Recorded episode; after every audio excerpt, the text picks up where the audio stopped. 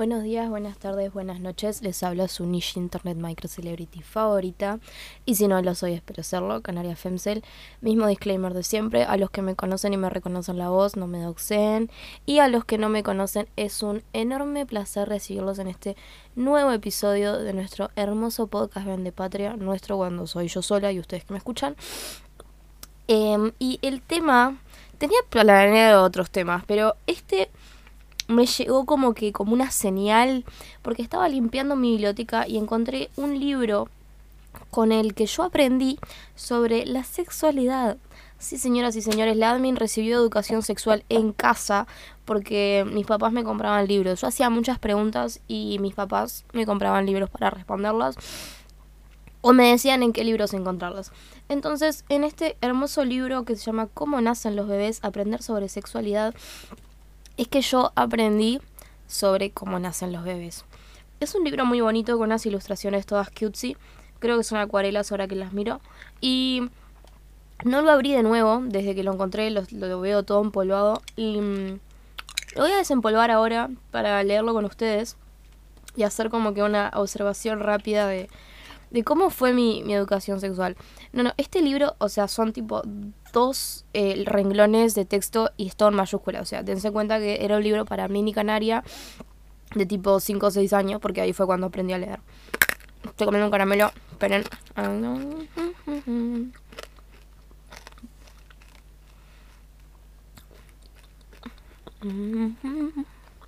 Ok.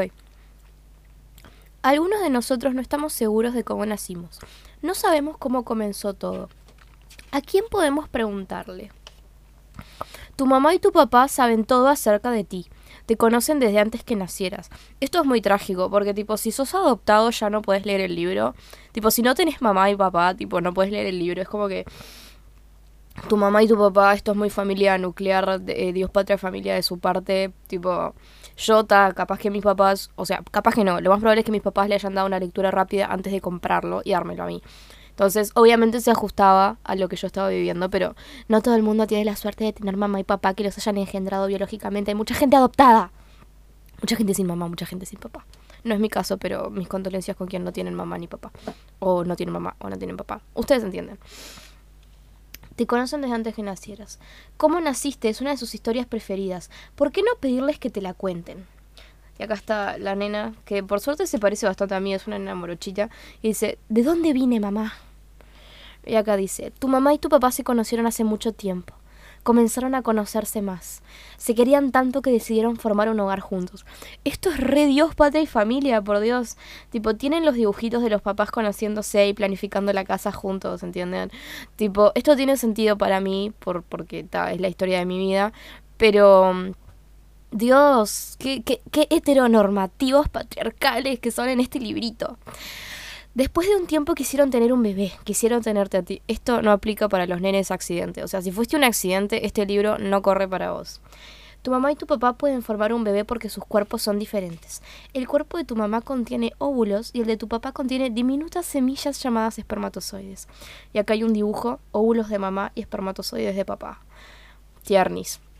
Si hay algún transo acá, tipo, no aplica. Tipo, acá no. Acá hay mamá, papá, biológico, hombre, mujer, no rompan la pija. Mamá y papá unen sus cuerpos. Cuando un espermatozoide de papá se encuentra con un óvulo de mamá, pueden comenzar a formar un bebé. No, no, esto es muy tierno, tipo, me gustaría poder mostrarles los dibujos. Se ve a los espermatozoides nadando todos con caritas y el que está entrando al óvulo está súper contento. Y después vemos al gameto. El gameto es básicamente una pelota con dos ojos, tipo, me encanta. Así es como comenzaste a crecer en el cuerpo de tu mamá. Tipo, en ningún momento explican cómo los espermatozoides ingresan al cuerpo de la mamá, tipo, cómo por osmosis, no sabemos, tipo, no, no hagas muchas preguntas. Creciste dentro de su cuerpo, en realidad lo hiciste muy rápido, y durante nueve meses, mientras tú crecías, tu mamá también lo hacía, y te dibujan acá la mamá haciéndose mimos en la panza y el papá escuchando, tipo, cute, cute. Tu mamá iba a revisarse para asegurarse de que estuvieran bien, y acá está la mamá en el hospital mientras le tocan la panza. Flotaste en un líquido tibio. Estas fueron algunas de las cosas que hiciste. Te moviste, te chupaste el pulgar, tuviste hipo. No tuviste que comer ni que respirar, pues tu mamá lo hizo por ti. El alimento y el oxígeno pasaban a través de un cordón. El cordón estaba donde ahora tienes el ombligo. son muy lindos estos dibujos, tipo, qué lindos dibujitos que tiene. Un bebé tarda nueve meses en crecer. Durante este tiempo tu mamá y tu, tu, papá prepararon todo para tu nacimiento. Pintaron tu dormitorio y te compraron todo lo que necesita un nuevo bebé. Esto, tipo, this is a fucking lie, porque yo no tenía cuarto, ¿ok? Tipo, mis papás tenían un apartamento de una habitación y yo recuerdo que, ta, que mi primera cuarto en realidad no era un cuarto, sino que tipo tenía como que mis cositas, tipo mi, mi, mi, camita y mi mesita de luz y mis mesitas de jugar y mis libros, tipo en el living, en una parte del living, era tipo mi parte, ¿entendés? O sea, this is a lie, this is a fucking lie, yo no tenía cuarto. Al fin llegó el momento de nacer. Te sacaron del cuerpo de tu mamá. Fue un trabajo muy duro. Amo la diversidad de este libro. Tipo, vimos una doctora negra Tipo, vimos, ah, vimos una doctora blanca haciendo la ecografía de la mamá y ahora vemos una doctora negra haciendo la partera. Tipo, me encanta. Tu mamá y tu papá te conocieron por primera vez, te acunaron y te hablaron, te quisieron desde el momento en que naciste. Nuevamente, Dios, patria, familia, esto no aplica para gente que no quiere, porque tiene sus papás así, tipo, ausentes. El cuidado de un bebé es un trabajo de tiempo completo. Tu mamá y tu papá te alimentaron, te cambiaron, te calmaron, te bañaron, te vistieron, te alimentaron y te calmaron otro poco más durante todo el día y toda la noche. Súper igual, yo que estaba diciendo heteronormativo patriarcal, acá estamos viendo cómo la mamá y el papá hacen tareas, tipo, los dos están repartiéndose todo esto. Bien, vemos, vemos que no hay roles de género acá, los dos limpian caca. Semana tras semana te volviste más grande y más fuerte y aprendiste a hacer muchas cosas. Con el tiempo comenzaste a alimentarte, a vestirte y a lavarte. Cuando creciste, quizá tu mamá y tu papá tuvieron otro bebé, una hermanita o un hermanito que se convirtió en parte de la familia. Yo para esta época no tenía hermanita, tipo llegó más tarde. Cuando mamá estaba ocupada o papá estaba cansado, salías a pasear con un amigo. Por supuesto que ya no eres un bebé, pero aún sigues creciendo y aprendiendo. Piensa que, cualquiera sea nuestro tamaño, todos comenzamos del mismo modo. Alguna vez crecimos dentro del cuerpo de nuestra madre a partir de un diminuto huevo. Y acá estamos viendo, tipo, un rugbyer enorme mirando la arena chiquitita y la mamá del rugbyer, tipo, porque tienen el mismo número en la remera, diciéndole, vamos, hijo, tipo, this is so cute. Le tengo que mandar una foto al flaco con el que salgo y decirle, mira, acá estás vos. Ta. Y ahí terminó. This is it. This is mi primera clase de, educación sexual. Tipo, mi primera clase no, pero se entiende, como que mi primer acercamiento a lo que es la educación sexual. Eh, yendo hacia atrás, em, yo tuve la suerte de tener padres que me acercaron al conocimiento, sobre todo mi mamá, mi papá se hacía un poco el boludo, tipo, no sé, me decía, me decía literalmente yo no sé leer para no, para tipo que yo no le rompiera las bolas. Eh, pero mi mamá sí se tomó el trabajo de, de educarme y me tomé yo el trabajo de educarme respecto a cómo es la educación sexual en Uruguay. Y hay un hermoso manual de 524 páginas que evidentemente no voy a leer, me fijé en la fecha de publicación y es del 2007. Em, y me fijé en la ley que consagra la educación sexual integral en el Uruguay y es la ley número 18.437 que dice en su artículo 40, numeral 8, la educación sexual tendrá como propósito proporcionar instrumentos adecuados que promuevan en educadores y educandos la reflexión crítica ante las relaciones de género y la sexualidad en general para un disfrute responsable de la misma. O sea, re progre, me encanta, tipo, habla del disfrute, o sea, somos como los delfines que cogemos porque es divertido. Tipo, that's, that's so slay desde, desde el gobierno, tipo, banco. A ver, ¿quién la firmó? ¿De qué año es esta ley? Para, para, para. Uh. Eh, decreto número 334 del 2009 la reglamenta. La ley fue promulgada en 2008. entonces este manual y esta ley van de la manito. Gracias Tabaré, tipo, que en paz descanse, porque esto fue, fue idea del consagrar la, la educación sexual integral en Uruguay.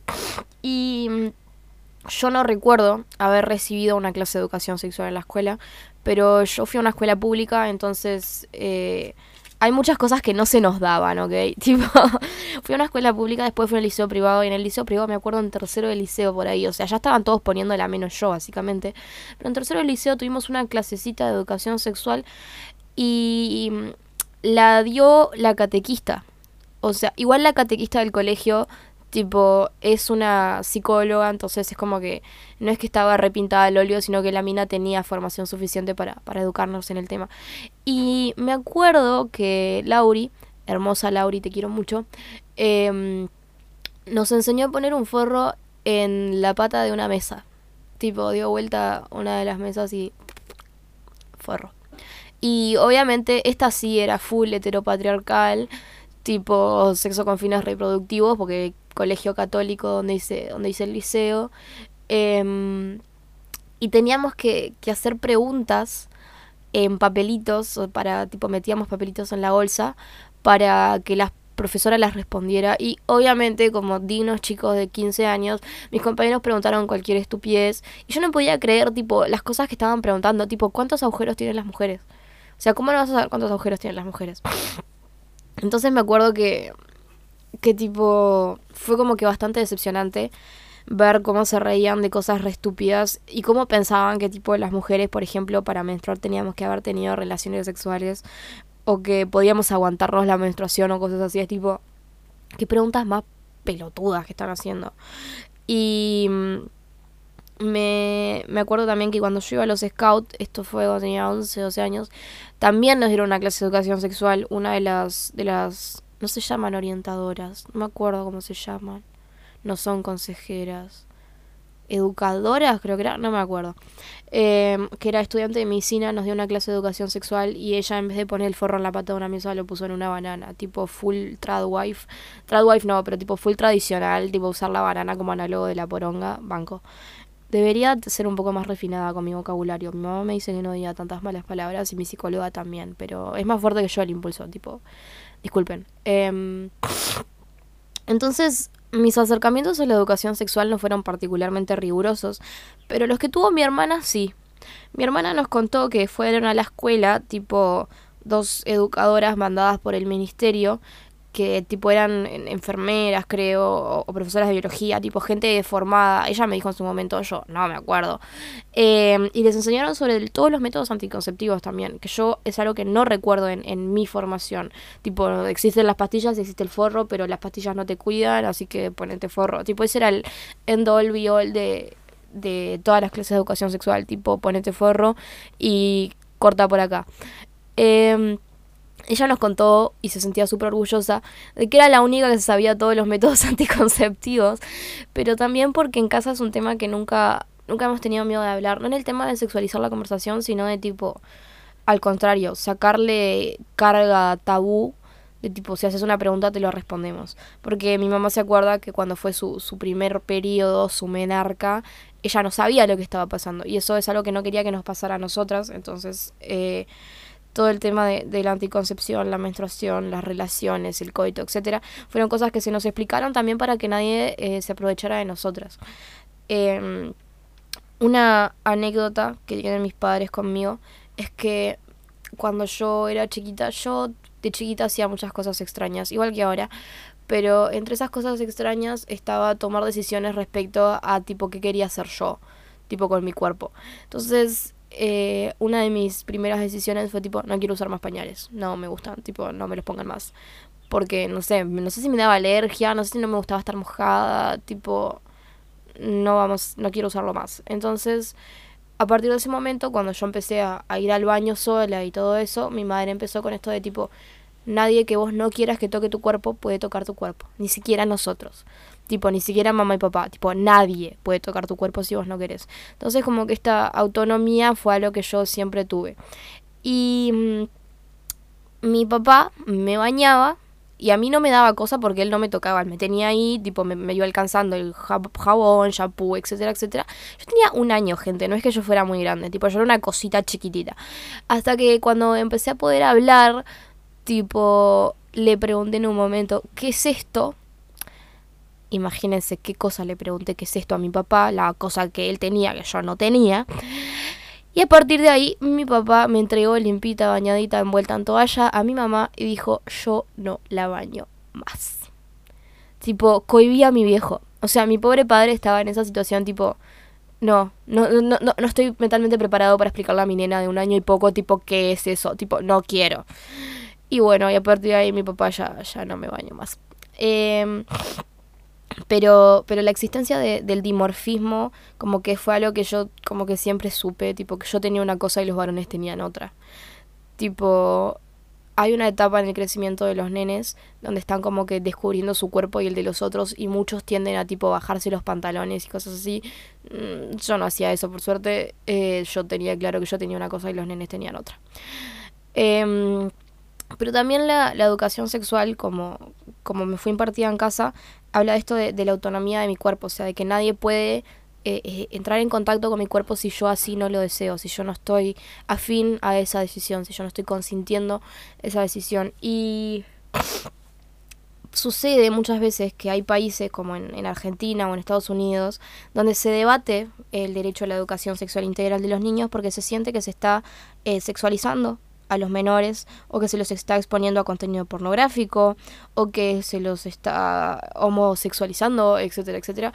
Y mm, la realidad es que la educación sexual integral permite que los niños reconozcan cuáles son los límites del contacto de los otros con uno mismo y cuándo son eh, pasibles de ser abusados. O sea, si un niño sabe esto es tener una relación sexual, también es capaz de decir, si yo no estoy consistiendo, eh, si yo no estoy consintiendo esta relación sexual, esto es abuso sexual. Entonces, ha sucedido en tantas ocasiones que no voy a leer los, los artículos de noticias donde están mencionándose, donde los niños reciben una clase de educación sexual y tiempo después cuentan a un maestro o a un padre o a alguien de confianza que están siendo eh, víctimas de abuso. Entonces, eh, le permite al niño tener las herramientas y el vocabulario para poder explicar lo que le está pasando y poder reconocer lo que está viviendo, porque hay muchas cosas que si, si no las saben describir, si no las saben explicar, no pueden comunicarlas. Em, me acuerdo que estaba hablando con, con una amiga, eh, no sé cómo terminamos hablando también de, nuestra primera menstruación, y ella me dice, yo sentí que me estaba muriendo, porque fui al baño y me salía sangre y me salía sangre, y yo digo, ¿qué es esto? Me estoy muriendo, el se rompió adentro mío. Hasta que le explicaron, no, mira, estás menstruando, nada, se te rompió, esto es normal, le pasa a todas las mujeres, tipo, ya está. Entonces es como que también es, es eso, ¿qué está pasándome? ¿Qué, qué estoy viviendo? Eh, no sé qué es, no sé qué me está pasando y, y, aplica tanto para, para la pubertad como para las situaciones de, abuso. El tener el vocabulario me permite eh, resignificar lo que me está sucediendo, tanto en una luz sumamente negativa como ver, no, esto no son cosquillas, tipo, sino que me está metiendo la pinga, tipo, y me duele. Eh, como, ta, no me estoy muriendo, esto es normal, le pasa a todas las mujeres. Eh, es, es, eso de lo que no se nombra no existe. Entonces también eh, tener las palabras para describir lo que me está ocurriendo hace que, eh, que pueda entenderlo, que pueda saber qué representa, qué significa, si es algo que debería suceder o no. Em, yo, por suerte, fue tan poco traumática mi, mi primera menstruación que yo no la recuerdo realmente yo no tengo no tengo noción de cómo fue. Sí me acuerdo de la primera vez que me ensucié, que fue cuando tenía 11 en septiembre. Igual me vino poco tiempo antes. Pero fue en septiembre porque me acuerdo que en septiembre fue que mi madre se fue de viaje a Europa. Y la fuimos a llevar al aeropuerto y me acuerdo que llegué a casa y vi que estaba toda manchada. Tenía una bombacha de gaucho beige puesta, entonces tipo fue, fue muy nefasto. Espero que nadie más se haya dado cuenta y si alguien más se dio cuenta, tipo no me lo dijeron. Eh, pero, pero ta, no, no fue nada particularmente traumático mi primer pedido. Y me acuerdo de este nomás porque me sentí mal porque no puedo usar más la bombacha de gaucho porque estaba toda manchada. Ahora de grande ya aprendí cómo limpiarla, pero en su momento no estaba mi mamá tipo en casa para ayudarme a lavarla y mi papá claramente no sabía cómo limpiar sangre. Em, entonces, eh, como se pueden haber enterado, mi primer periodo lo tuve a los 11, lo cual no es ni muy tarde ni muy temprano. Fue una edad natural y lo que yo recuerdo es que como mi madre siempre me, me dejó elegir qué toallitas quería usar, qué tampones quería usar, si quería usar tampones o no, si quería usar copa incluso, ella trajo una copa de Europa.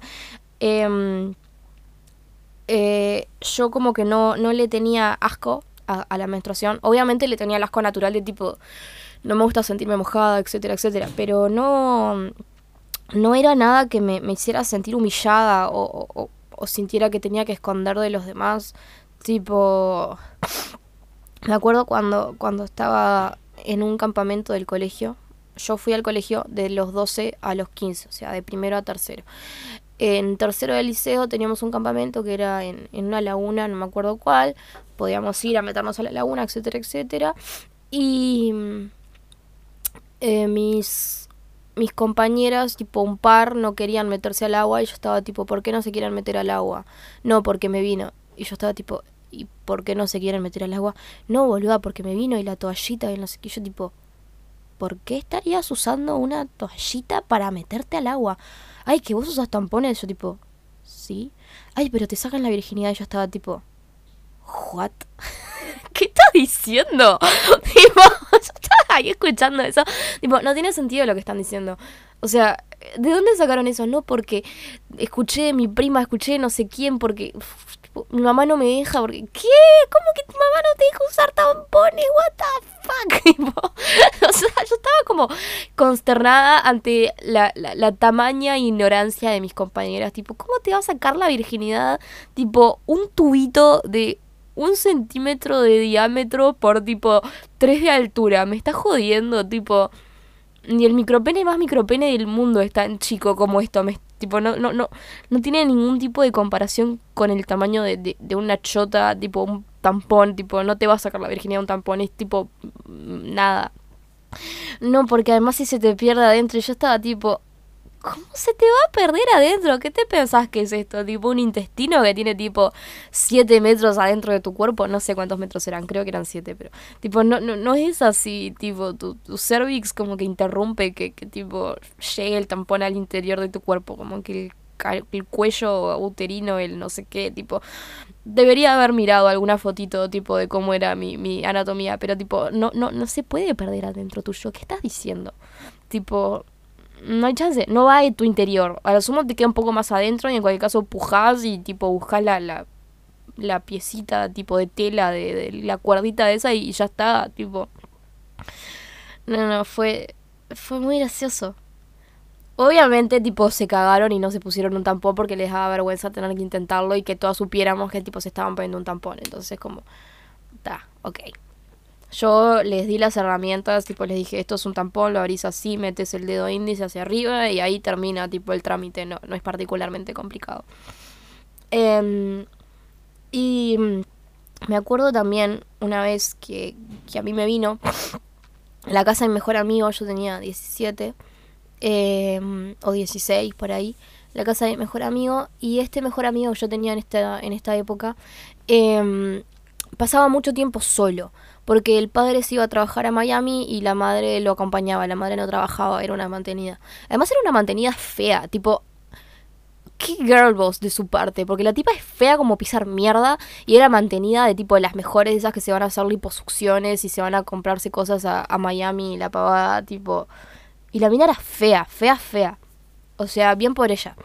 Eh, y bueno, la madre de este amigo se iba mucho, este amigo pasaba mucho tiempo solo, entonces en una estábamos en verano en la casa de él, me vino y yo no tenía ningún trauma con eso, entonces le dije, che, eh, me vino, no me puedo meter a la piscina, tipo, era, no sé si era domingo, él vivía al lado del supermercado o algo así, pero tipo, no sé si tenía ganas de no, si no tenía ganas de ir o es que estaba cerrado o qué mierda.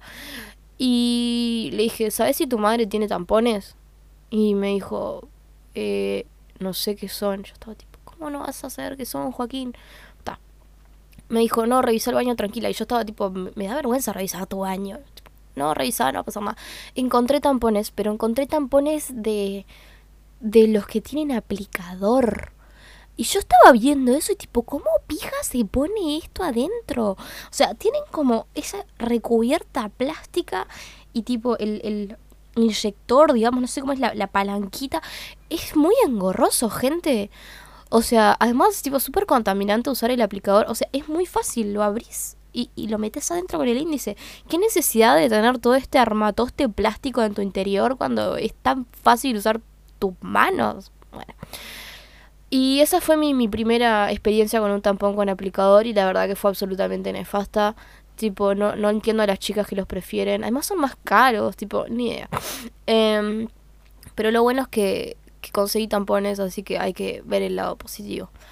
Eh, y bueno, Mi, procediendo a mi primera, mi primera relación sexual, llegamos a, la, a la culminación de, de mi historia. Eh, estas son como que mis experiencias a lo largo de mi vida, tipo con la educación sexual integral y tipo cuando llegué a finalmente experimentar las cosas que me estaban explicando. Por si no se entiende el hilo conductor del capítulo. Em, mi primera experiencia sexual fue a los 16 años con un chico de otro colegio que me gustaba mucho. Hasta el día de hoy me sigue pareciendo precioso. El tipo es un reverendo estúpido, pero es muy lindo.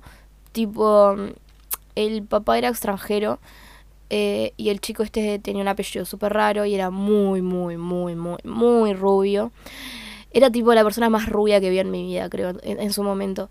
Em, y fue cuando recién adelgacé, o sea, yo les había contado en el episodio cuando de cuando me hice vegetariana que bajé 10 kilos. Entonces también fue cuando recién había adelgazado, recién era tipo visible para los hombres básicamente, porque cuando era más gorda no existía. Eh, y fue bastante nefasta la experiencia, porque no me entraba. Esa es la cosa, tipo, yo nunca había contemplado la posibilidad de que los miembros viriles tenían diferentes tamaños. Y justo este chico, siempre me gustaron los pies altos, justo este chico era bastante alto. Y justo su miembro era bastante grande y, y largo, y se entiende. Y yo no, no, no sé, no, no, no sabía, tipo, no, no había pensado, tipo, preguntarle, che, ¿qué tan grande es? Porque era grande, ¿ok? Ahora no, ahora me decís es grande y yo, tipo, es ahí, mi reina, déjame sentarme. tipo, mi reina no, mi rey. Butaquera me siento en esta. tipo, pero en su momento no, no, fue particularmente atractiva la idea porque me encontré con, con eso y es tipo, ah, pucha, es grande, ¿qué hago con todo esto? Tipo, ah, mi, mi 16-year-old self se vio daunted by the experience, tipo, ¿qué hago con todo esto? Y no salió bien, me puse a llorar porque no me entraba, no porque tuve un despertar tipo, no, no, fue porque no me entraba de la impotencia y el flaco tipo me abrazaba y me decía, no, tranqui, está todo bien, no sé qué, y no es que no hubiese lubricado, porque siempre te dicen, no, te duele porque no lubricaste, etcétera, yo tipo, no me entró. O sea, no es que no lubriqué, lubriqué, etcétera, pero no entró, no entró y no entraba y tal, y me puse a llorar y fue bastante terrible. Y yo tuve la maravillosa idea de contarle a mis amigas de esta primera experiencia. Y mis amigas, eh, hijas de puta, ojalá tipo les suceda lo peor porque se merecen lo peor. Manga de hijas de puta, tipo, no voy a dejar de decirlo, hijas de remil putas. Eh, lo contaron en Twitter, tipo, mi experiencia sexual fallida. Y todo mi pueblo se enteró. Y el guachito este no me quiso hablar más, me dijo, tipo, ahora todo el mundo me descansa con que tengo la pinga enorme. Yo, tipo, ¿cómo te pueden descansar por eso? No, ahora que lo miro en retrospectiva, entiendo que, tal que el guachito tenía mi edad, tenía 16 y se sentía un poco, tipo, eh, avergonzado en cierto punto. Pero vamos arriba, boludo, tipo, great power comes with great responsibility, etc. Eh, em, pero bueno, el guachito no me habló nunca más. Me, me habló después de grande, grande, tipo tirándome los galgos, pero. Pero está. Coso. Tipo, cada, tanto, cada cierta cantidad de meses el guacho me manda la solicitud en Instagram de nuevo y yo se la, se la ignoro hasta que tipo la saca para volver con la misma rutina, tipo un par de meses más tarde. tipo, porque de grandes eh, después hablamos y todo y él se tipo entendió la situación y yo me disculpé con él por haberlo hecho pasar por eso, no sé qué. Pero, pero nada. Tipo, ahora no estaría con él, no porque el guacho no me parezca lindo, sino porque estoy en pareja, gente, estoy en pareja. Tengo novio, estoy re contenta. Saludos a mi saliente. Em, pero, pero si algo acontece con el, con el chico con el que estoy saliendo, que lo quiero mucho, eh, lo más probable es que vuelva con este hombre trola, que fue mi primera experiencia, porque buena pinga. Tipo, mi yo de 16 no, no la supo apreciar, pero, pero mi yo actual sí sabería. ¿Qué estoy contando, gente? tipo, suerte que ustedes no me ven la cara, pues yo estoy contando mis secretos más oscuros. Y después de esta experiencia sumamente fallida, yo tuve un novio de los 16 a los 18 y este novio es el que después terminó siendo homosexual. O sea, para que ustedes entiendan por qué toda esta historia va a ser bastante nefasta. Sucedía que yo no encontraba placer en las relaciones sexuales. Tipo, no es que me dolían, sino que yo no encontraba placer. Ahora les voy a decir, eh, no sangré, gente, tipo, si alguna de ustedes sangró, mándenme un DM y dígame que sí sangró. Yo no sangré. No sé. Después supe que era lo más normal del mundo no sangrar y que las mujeres que hacen deporte, tipo, no les pasa porque normalmente el imen se rompe por la actividad física, etcétera, etcétera. Em, volviendo.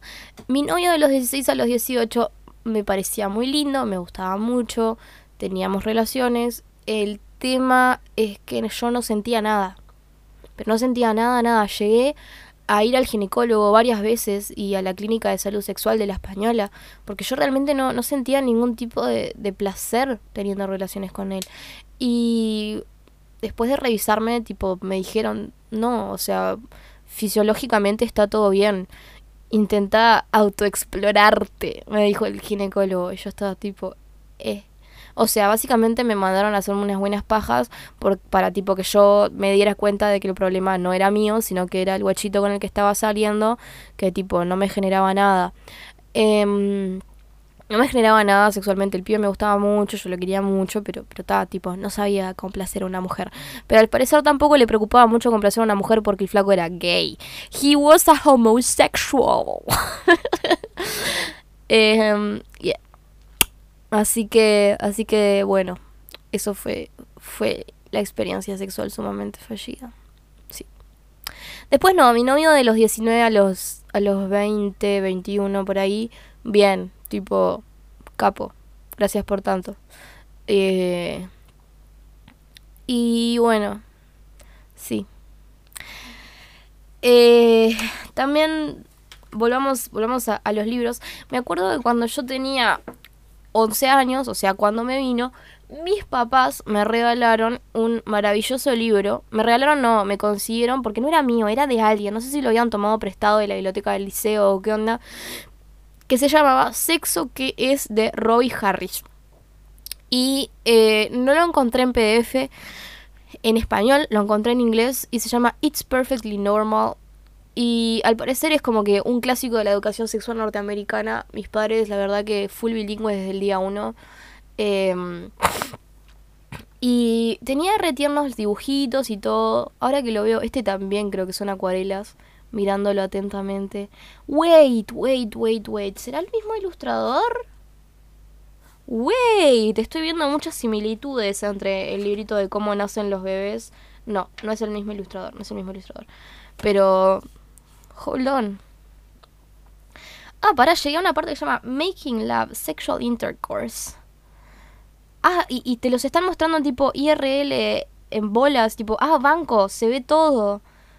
Ah hugging, cuddling, holding hands, kissing, and touching are other ways of expressing love. So it's just being with someone you like a lot and telling that person, I love you.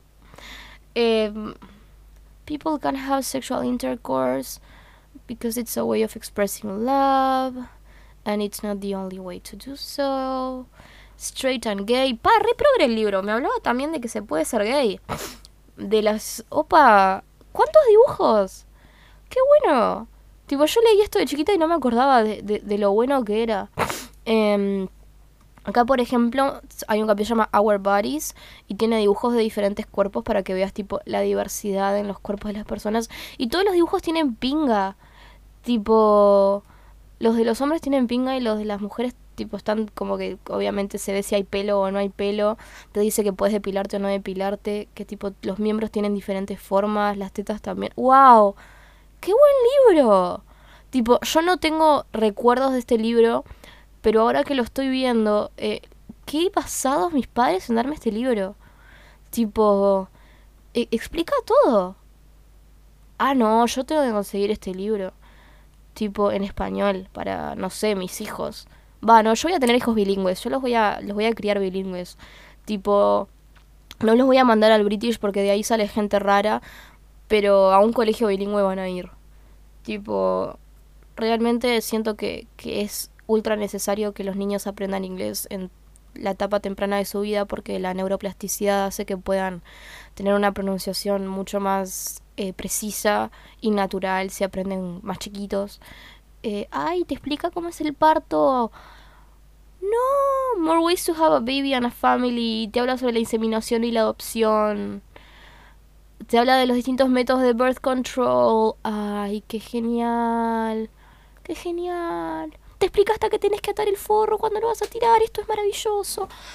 Eh, bueno, métodos anticonceptivos. Llegué al capítulo de métodos anticonceptivos. Y acá te dice, opa, ¿están todos? No, no están todos. No tiene el implante porque el implante es algo reciente. Este libro es del 94.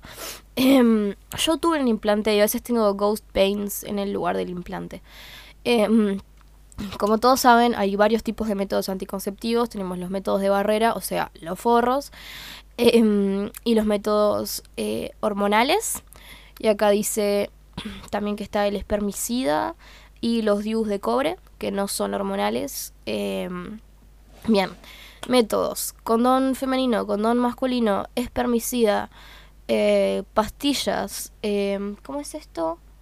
Uh, Lunet, The Ring and the Patch. Ta, Sí, eh, el, el, aro, no conozco a nadie que lo use. El parche, a mí me recomendaron que no usara el parche porque las mujeres que son físicamente activas tienden a, a tener menos efectividad con el parche. Eh, ¿Qué más dice acá? Depo Provera. No sé. Ah, creo que es la inyección. El diafragma. Un cervical cup. Es como un gorrito. Supongo que sí, supongo que es como una especie de tipo tapón para que no pase el, semen hacia, hacia el cervix y dispositivos intrauterinos. Cuando yo fui a tener mi, mi primera consulta ginecológica con fines anticonceptivos, eh, no me educaron mucho y me mandaron a mi casa con el Yaxfemicare, que es una, una mini pill que tiene progesterona y etililestradiol. Y en su primera etapa como que no me hizo nada. Eh, en el sentido de que no, no noté cambios sustanciales en, en, mi peso y mi cuerpo cuando lo tomé. Em, pero después de grande, cuando empecé a, tomar de nuevo anticonceptivos, no por decisión personal, sino porque estaba tomando isotretinoína y te obligan a tomar anticonceptivos cuando estás tomando isotretinoína, em, me hizo engordar y como que me bajó la libido y me deprimió un poco y yo no soy partidaria de, de tomar anticonceptivos hormonales. Eh, entiendo la necesidad de muchas mujeres de tomarlos y entiendo que también nos permitieron tener libertad para, para elegir cuándo concebir y cuándo no, pero existiendo otras alternativas, eh, los anticonceptivos hormonales me parecen una mierda, porque realmente trastocan el funcionamiento de todo tu cuerpo, o sea, no hay parte de tu cuerpo que no se vea eh, afectada directa o indirectamente por la acción de, de las hormonas sintéticas. Em, entonces los dejé de tomar y como que el mundo volvió a tener color de nuevo. Y de grande también intenté probar otros métodos anticonceptivos, dado que, que, no me educaron mucho en mi consulta ginecológica. Siempre tuve el mismo ginecólogo igual, pero él como que es medio secote. Eh, y siempre fue partidario de las pastillas. Así que si, si se atienden con, con Sabhan de la española, tipo, es medio secote, pero es bien, pero no te educa mucho. Eh, pero bueno, no, no me tiró muchos piques respecto a cómo cuidarme, entonces yo investigué por mi cuenta. Y entre esos métodos que yo quería utilizar estaba el DIU de cobre. Yo quería usar un DIU de cobre porque es un método no hormonal. Y fui a decir que lo quería usar. Y lo que aconteció es que me mandaron a hacerme los estudios. O sea, te hacen examen de sangre, te hacen PAP y te hacen una ecografía. Y yo fui, estaba pensando, me van a hacer una ecografía, no es para tanto, pero nadie me explicó que esta ecografía que a mí me iban a hacer era una ecografía intravaginal, o sea, decía ecografía, ta, me hacían en, en el centro de ecografía y de la española. Bien, voy pensando que me van a pasar una sonda por encima, o sea, me van a poner el gelcito, yo me depilé, todo para que estuviera todo lisito, etcétera, etcétera. Em, y cuando yo llego, me dicen, sácate los pantalones, bien, no sé qué, acostate en la camilla, está tranqui, abrí las piernas, y veo que sacan un tubo, tipo, que era como, como el, un rizador de pelo, no sé cómo explicarlo de otra manera, y le ponen un forro y lo bañan en gel y me dicen, bueno, lo vamos a poner. Yo estaba tipo, ¿eh? Y me meten el rizador y básicamente lo van moviendo en mi interior para tener la imagen eh, ecográfica y yo salí de ahí sintiéndome eh, violada o sea, yo no, no quiero menospreciar la, la experiencia de las personas que sufrieron abuso sexual. Tipo, quiero hacer una analogía diciendo que como que accedieron a mi genitalidad sin mi consentimiento, básicamente porque nadie me explicó que me iban a meter un palo en la cachucha, tipo, yo estaba, yo estaba como, ah, ah, bueno, ok, tipo, mm, hagan lo que tienen que hacer. O sea, me hubiese resultado mucho más amable que alguien me explicara que el procedimiento es con una sonda que no va por arriba, sino que va por adentro, pero no. A nadie se le ocurrió decirle a la pobre Canaria, che, Canaria, mira que la ecografía se hace con una sonda que va dentro tuyo. Entonces, básicamente, tipo, me, me, me, me insertaron la sonda, la movieron en mi interior, ahí, tipo, para arriba, para abajo, y bueno. Eh, salí de esto y me dijeron, eh, bueno, mandamos resultados a tu ginecólogo. Cuando fui de nuevo al ginecólogo, el ginecólogo me dijo, no te entra. ¿Cómo? No te podemos poner un DIU porque no te entra. Entonces hasta que vos no tengas un parto y se expanda todo este espacio, no vas a poder usar ningún tipo de DIU. Yo estaba como, ah, shit. ¿Y, ¿Y qué tengo que hacer entonces? ¿Buscar otro método anticonceptivo? Ah, ¿y qué método anticonceptivo uso? Mm, yo quiero usar uno que tenga una carga hormonal baja, no quiero tomar pastillas de nuevo. Bueno, te podemos poner un implante. Opa, ¿y eso cómo funciona? Me mostró el, brochure que le manda la empresa que hace el implante y yo dije que lo iba a pensar y tipo hice mi, mi research sobre cómo funcionaba el implante.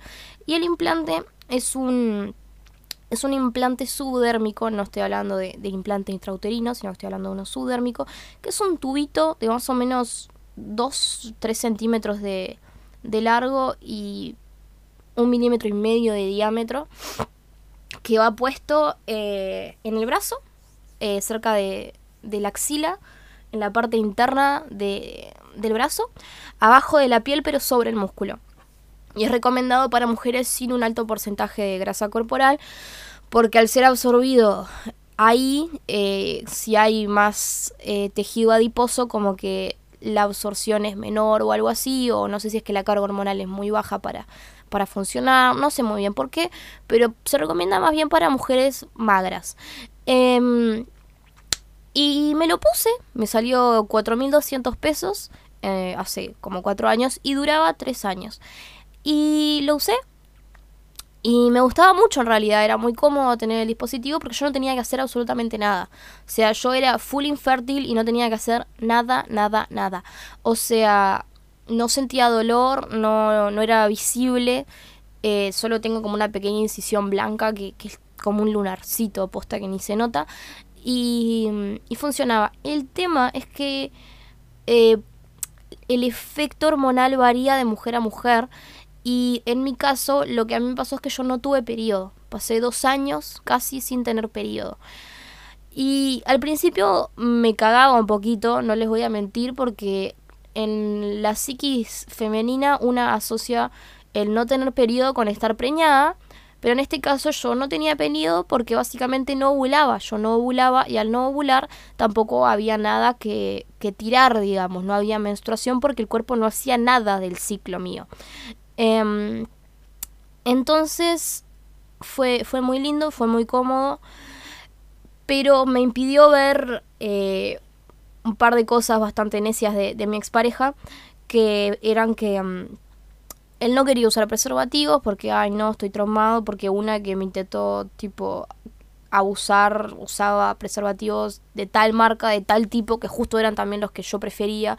Era tipo, bueno, está, tipo, tranqui igual, eh, yo tomo pastillas en ahora, así que no está pasando nada. Y después me puse el implante, así que seguía sin pasar nada.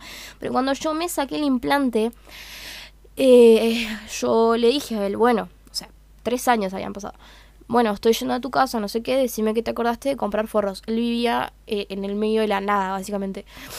No, no, no compré. Ay, ¿qué pensás hacer? No, nada, porque además, tipo, yo la saco y te mando estudios porque el pull-out method y no sé qué. Yo, tipo, no, no. A mí eso no me hace sentir segura. Yo quiero que vos uses preservativo porque eh, estoy sin tomar ningún tipo de hormona, me sacaron el implante y me genera mucha ansiedad la idea de quedar embarazada, tipo en el pull-out method, eh, no, me, no me genera eh, seguridad, o sea, o sea, sacar la pija, tipo, no, no es que se le dice pull out method, pero no es método ninguno, es nomás sacarla antes de que acabe. Y, y él me dice, no, no, pero tranqui, porque mira que el 80% de probabilidades, además depende de la etapa del periodo, y yo estaba tipo, pero no, no, no quiero que me mandes estudios para gaslightearme y justificar que la querés meter sin forro, tipo, necesito que vos uses eh, un método anticonceptivo de barrera porque no quiero tener ni el miedo de un 5% de posibilidades, tipo, no te cuesta nada.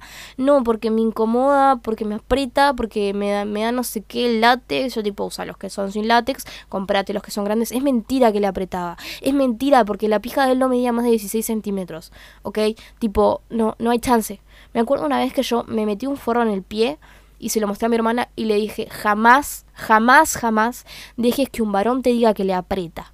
Porque si a mí me entra en el pie, a ningún flaco le aprieta. Y mi hermana estaba tipo basada. Gracias por la explicación.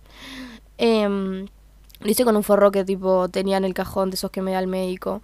Que tipo, cualquiera de ustedes puede ir y pedirle a su médico de confianza, che, ¿me podés recetar anticonceptivos de barrera? Y te los recetan. Creo que sale 100 pesos el ticket y te dan como 30 forros. Tipo, ta, son forros genéricos, pero si te los da la mutualista no tienen que ser malos, ¿ok? Entiendo que cada pibe tiene sus preferencias en cuanto a marca, sensación, es permisivo o no es permisiva, tachonado o no tachonado la pavada. Pero estos son básicos, talle normal, no tienen nada extraño, no tienen espermicida ni nada, sino que son comunes y corrientes. Em, y me puso todas esas excusas de tipo, ¿por qué él no quería usar forro? Y me dijo, bueno, entonces no hacemos nada. Y yo estaba tipo, ¿Cuál es el propósito de tener una relación monógama eh, si no voy a tener relaciones sexuales contigo? Tipo, ¿para qué mierda soy tu novia si ni siquiera vamos a coger? Tipo, ¿para qué? Y me dice, no, porque me estás haciendo sentir como si solo me querés para eso. Y yo tipo, no, no es que solo te quiera para eso. Pero tipo, te veo una vez cada semana o cada dos semanas y tengo ganas porque soy una mujer en edad sexualmente activa y no voy a estar nunca tan buena como estoy el día de hoy porque mientras más envejezco menos buena me pongo. Así que no quiero desperdiciar mi tiempo con un flaco que ni siquiera quiere coger conmigo. Y el flaco seguía en su postura de tipo, me incomoda, no quiero usar forro, y si no querés que yo no use forro, no cogemos y ya está. Entonces lo que yo hice fue bajarme del bondi y dejarlo. Tipo, esta fue como que la gota que rebalsó el vaso en esta relación. Eh, y fue, fue una, una buena wake up call, tipo darme cuenta que el flaco no podía hacer nada por mí en el sentido que yo tuve tres años puesto un implante que tipo trastocaba todas mis hormonas al punto de que ni siquiera tenía periodo y él no era capaz de usar un forro por 10 minutos. Tipo, el auténtico hijo de puta. Em, entonces, eh, el, el ver si, si son capaces de usar anticonceptivos o no, cuando para un varón es tan fácil en comparación a lo difícil que es para una mujer, em, es, un buen, es un buen test de tipo ver qué tipo de varón es. Porque yo también me acuerdo que fui a, a ponerla con un flaco y el flaco como que iba a entrar sin nada, yo tipo, wey, pará, ¿qué estás haciendo? No, no, es porque no tengo, no sé qué, yo tengo. Saqué de mi mochila forros, toma, ponete. Ah, pero nunca usé estos, ponételos igual, no te van a hacer nada. Tipo, él ni siquiera me iba a preguntar. Tipo, fue, fue como, ¿cómo podés tener relaciones sexuales por primera vez con una loca y ni siquiera preguntar si tipo está tomando algo o no está tomando nada? Yo no estaba tomando nada y el flaco estaba ahí a punto de meterla sin, sin pretexto, digamos, tipo, ¿qué estás haciendo, man? O sea, fue, fue traumático. O sea, no traumático, no salí traumada, pero fue como que hay gente así, tipo, existe gente así. Yo le he preguntado a los tipos con los que he estado, tipo, ¿te has hecho exámenes de sangre? ¿Sabes si estás bien? Porque yo no quiero que me peguen ningún bicho. Yo no quiero, tipo, tener ninguna enfermedad de transmisión sexual. Entonces es como que también si vas a tener una relación eh, donde vos estás tomando pastillas y el flaco te la pone sin forro, eh, está el riesgo de tener enfermedades. O sea, entonces es como que no, no hay ningún tabú en ir y hacerse el examen de sangre y ver si tenés algo y compartir esos resultados con la persona con la que tenés una relación. Tipo, me parece lo más sano del mundo, me parece que algo que todo el mundo debería hacerlo y que debería ser parte de la educación sexual, porque no, se habla mucho de esto, se habla de los métodos anticonceptivos, se habla de las enfermedades de transmisión sexual, se habla de la concepción, pero no se habla de, de todo el tema del testeo de revisarse, de ver que no tengo nada, de hacerse el PAP, de hacerse la colpo, de hacerse los exámenes de sangre, es como que yo creo que es útil y necesario hacerlo mínimo una vez al año o cuando cambiamos de pareja sexual para ver que no nos está pasando nada y que estamos bien. Eh, bueno, aquí, aquí termina mi podcast sobre educación sexual integral y mis experiencias sexuales a lo largo de mi existencia, tipo, que, que vienen al caso. He tenido más, pero no vienen al caso y no quiero convertirme en esos podcasts en los que solo hablan de coger, coger, coger, tipo, no. Este es un capítulo en especial donde he hablado del tema, pero prometo no ser así siempre, tipo, es, solo esta vez. Em, saludos muy grandes a todos los que me están comprando remeras, Mateo, Joana, eh, Gobi, eh, no me acuerdo, pero gracias. Eh, por, apoyar mi emprendimiento. Qué cringe me siento siendo emprendedora. Y mm, eh, si alguien eh, de Magnolio Sala me está escuchando, contrátenme, hago buenos podcasts. Eso, grandes saludos a todos, los quiero mucho. Bye.